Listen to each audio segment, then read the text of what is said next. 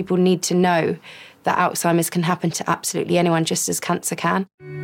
She's not remembering things, you know, just not remembering how to do things. Uh, like she couldn't, she used to do all the checkbook on everything all, all the time. She couldn't do that anymore. She, she couldn't cook anymore. She couldn't do the checkbook anymore. He has a difficult time expressing himself as far as saying things. But the one thing that he doesn't struggle saying is, is how much he loves you. I think every once in a while, I want my old friend back. Alzheimer's disease is a heartbreaking diagnosis, both for patients and the loved ones surrounding them. The emotional cost for all involved is daunting, and it robs families of time and memories. It's estimated that Alzheimer's total economic burden for the U.S. is well above $300 billion and expected to reach $1 trillion as the population ages. Tragically, there is no cure. But every day, researchers, scientists, and the medical community are working to change that. With the approval of a new drug and others in development, we are hopeful for a new dawn in Alzheimer's treatment. Today, we talk to three guests working to change the trajectory of Alzheimer's disease. They offer hope for the millions suffering from this devastating illness. I'm Dr. Michelle McMurry Heath, and you are listening to I Am Bio.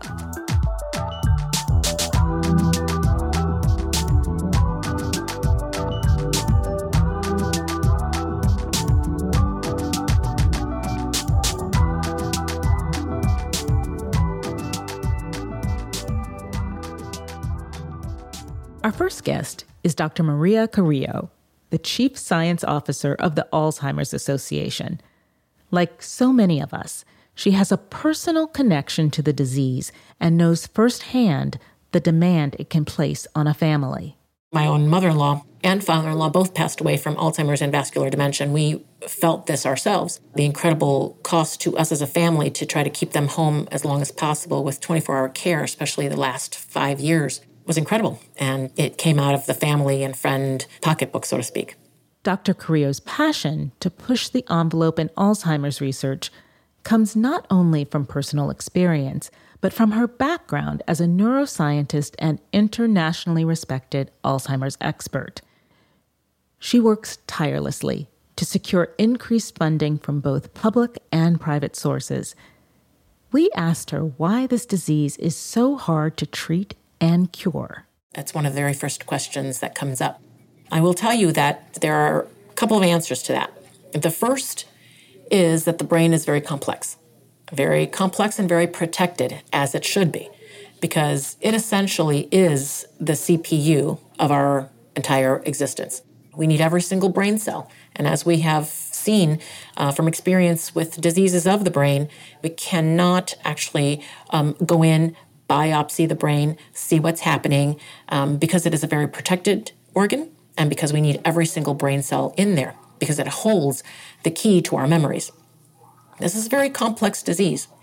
10 years ago, we started with $450 million a year to go around to the entire country, in comparison to four, five, and six billion dollars at the time for heart, HIV, and cancer. So you can imagine when you really only have a fraction of the dollars for all the Alzheimer's research going on in this country, you're not going to make progress.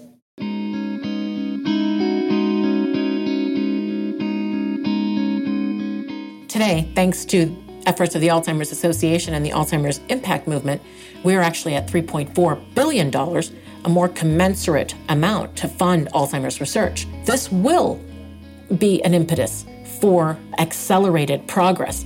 We just need to give that money a little time to actually work in labs across the country. But we will be experiencing breakthroughs just like other diseases have, and hopefully start to experience a reduction in death rate from Alzheimer's and other dementia, again, the way heart, cancers, and HIV have done as well. More research funding is welcome news. As breakthroughs occur, however, it's important that patients have equal access to them. Dr. Carrillo stressed that her highest priority is to eliminate barriers and ensure new treatments are available to all patients as soon as possible. I think we all know and understand that Alzheimer's disease is a fatal disease with no survivors. So, eliminating barriers to access of treatments as soon as they come online is our highest priority. And so, right now, what we are working very hard on is to ensure access to necessary diagnostic tests uh, like amyloid PET scans and others, and newly FDA approved drugs, uh, including those that are approved through accelerated pathways, the way we have one certainly already approved today with several on the horizon. The purpose of an FDA accelerated pathway is to allow for an earlier approval of drugs that can be used to treat serious illnesses with a critical unmet need. And Alzheimer's qualifies for that. It is a sign of hope for all of our families because there are more to come. And again, we are focused on trying to do everything in our power to ensure access to these diagnostics and newly FDA approved drugs as they come online.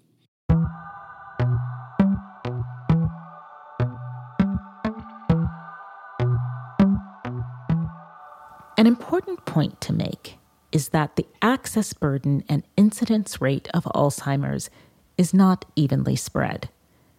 African Americans and Hispanics are at a higher risk than white Americans for contracting the disease, and they are often diagnosed in its later stages. Differences do exist, and ethnic differences as well. Older African Americans, for example, are almost twice as likely to have dementia than older non Hispanic whites. Older Hispanic or Latin Americans are one and a half times more likely to have dementia than older non Hispanic white. And the scientific community is still trying to understand the reasons behind this. In a survey we did, uh, associated also with our annual Facts and Figures report in 2021, in fact, we actually looked at one of the potential reasons why there is a reticence to actually even access care. And we found that discrimination was a huge barrier to dementia care. And that included, of course, awareness, concern, and stigma about Alzheimer's that varied widely across different racial and ethnic groups. People from underrepresented groups want healthcare providers who would really understand their unique problems, their unique experiences. Um, if we're going to, for example, give people advice on reducing their risk that involves diet, that diet should be reflective of that ethnic or racial group. As we've talked about on previous IM Bio episodes, the history of our healthcare system has often left Black and Brown communities skeptical that they will benefit from efforts to improve representation and increase access. And many Black Americans uh, distrust, I think, research and clinical trials. And so ultimately, we need more representation within the clinical trial construct. But if we don't have um, people actually accessing healthcare, they're never really going to even be referred to clinical trials. So we've got just a lot happening right now in our space and trying to understand sort of the reasons why underrepresented populations um, have an increased risk. But the last thing I'll say about that is that it's important to recognize that uh, these populations also are at an increased risk for heart disease. And we've known that for actually decades. The issues around that are complex. Some of them could be genetic, some of them could be um, really social determinants of health and how people are able to access not only healthy foods, but healthy spaces to exercise and even, again, accessing healthcare. And so those are complicated things that can overlay the genetic predispositions and biology. All of that is being studied now and will be very important to really understand in the years to come so that we can reduce risk for everyone. When we come back from a break, we'll meet two biotech companies with innovative and disruptive approaches to addressing Alzheimer's disease.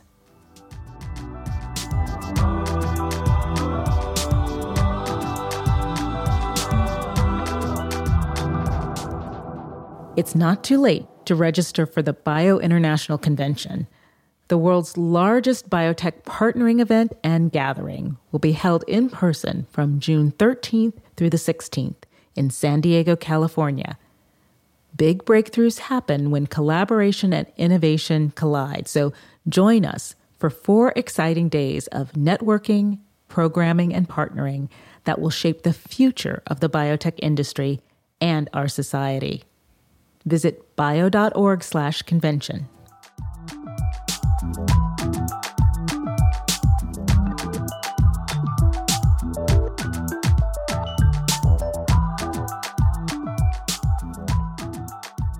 So, our view is that in order to address the totality of Alzheimer's disease, we need to go upstream and look at the genetics of the disease, which we believe will help us to understand the totality of, of Alzheimer's disease.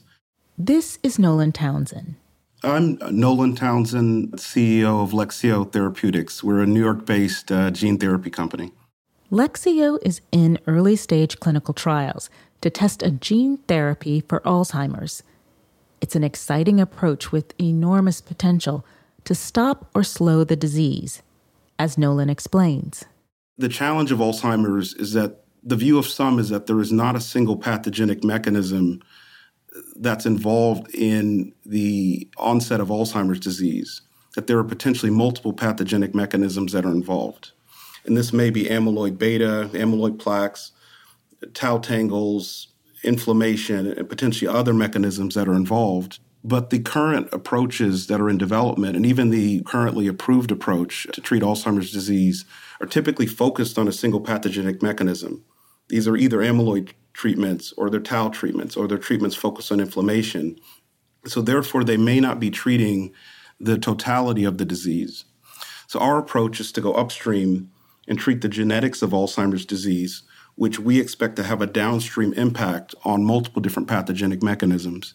And I think what we've understood now with the advances in genetic medicine is that oftentimes genetics does play a major role in the onset of the disease, and that by treating the genetics of the disease, you can potentially treat the totality of a disease over the long term. Nolan described how genetics may predispose an individual to Alzheimer's. APOE4 homozygotes have the highest likelihood of developing the disease.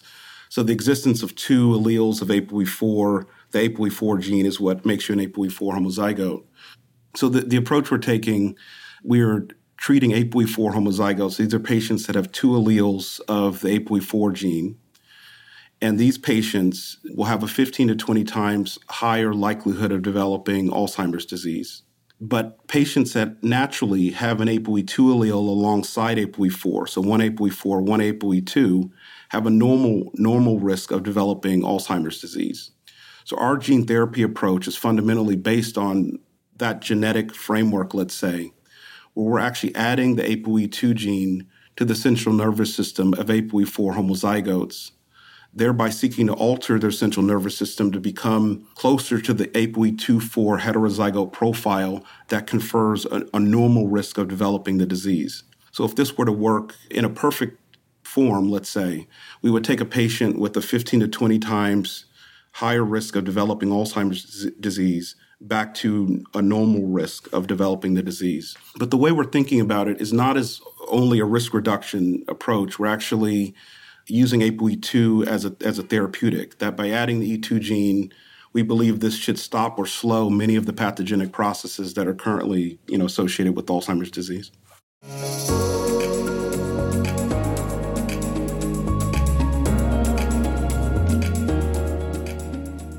A significant benefit of gene therapy is its one and done application whereas most treatments require repeated therapies over the course of perhaps a lifetime, gene therapy would entail a single administration for the desired outcome.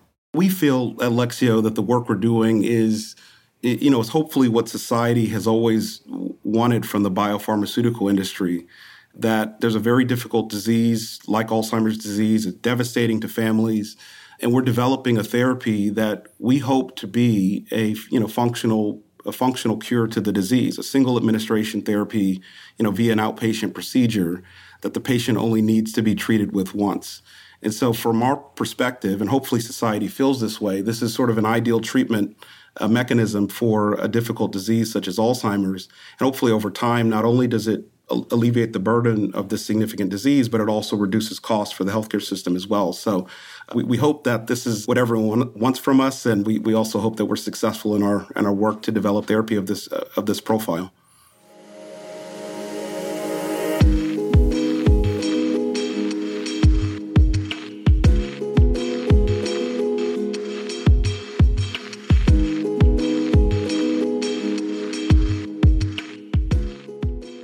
Name is Mei Mei Hu. I'm the CEO of Vaxxinity.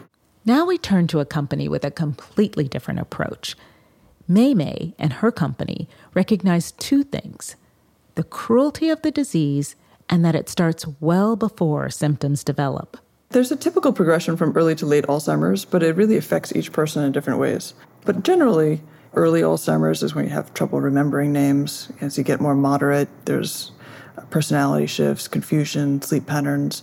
And then, unfortunately, late stage Alzheimer's is where you even forget functional things like walking, sitting, and eventually swallowing. So it's unfortunately a death sentence.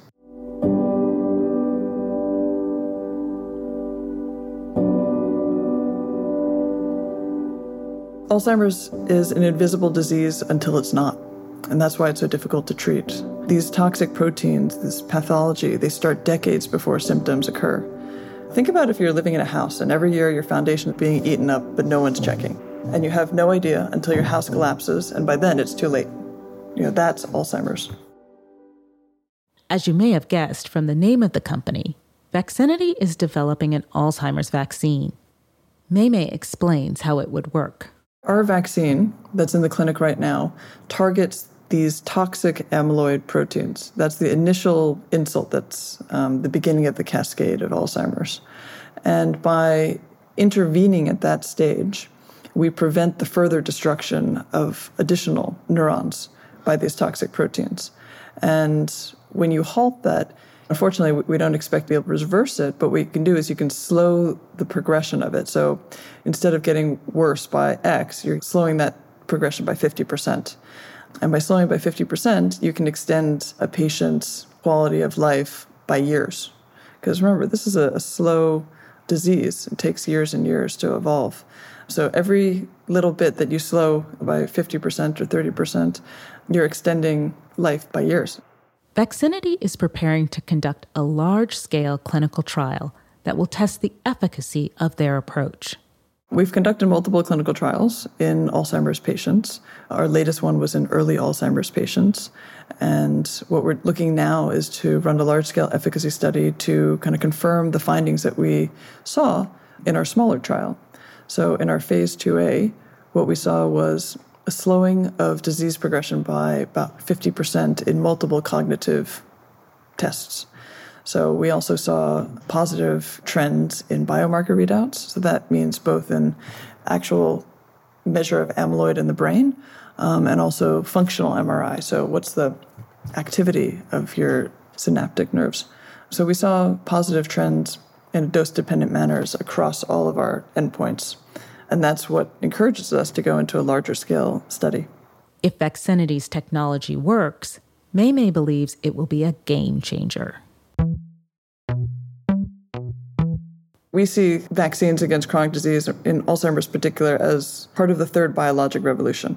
So, the first biologic revolution was vaccines, generally speaking, against polio, against COVID, against infectious diseases. That prolific medicine has helped us expand our lifespan by over double over the last hundred years.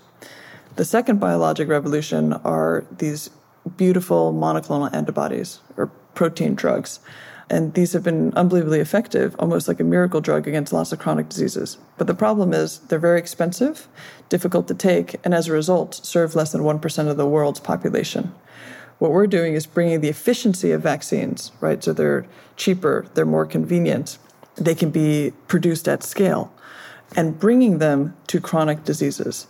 And that's why we believe that more people can get access. This is what we call expansive disruption, right? Where you're not taking market share, but you're actually expanding the market to all those in needs and allowing us to expand from 1% of the population to everyone who needs it. Greater access to life saving drugs is what drives Mei and her team. She likes to refer to their approach as the democratization of health. Our mission at Vaxxinity is to democratize health. That means delivering transformative medicines that are cheaper, more convenient, and more accessible to all patients. We believe that diseases don't discriminate, and neither should medicine. So we're committed to delivering more health for more people.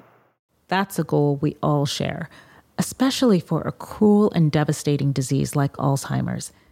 It has confounded the biopharmaceutical industry for a long time we are so grateful to the perseverance and innovation of these biotech companies as well as partners like the Alzheimer's Association that refuse to give up.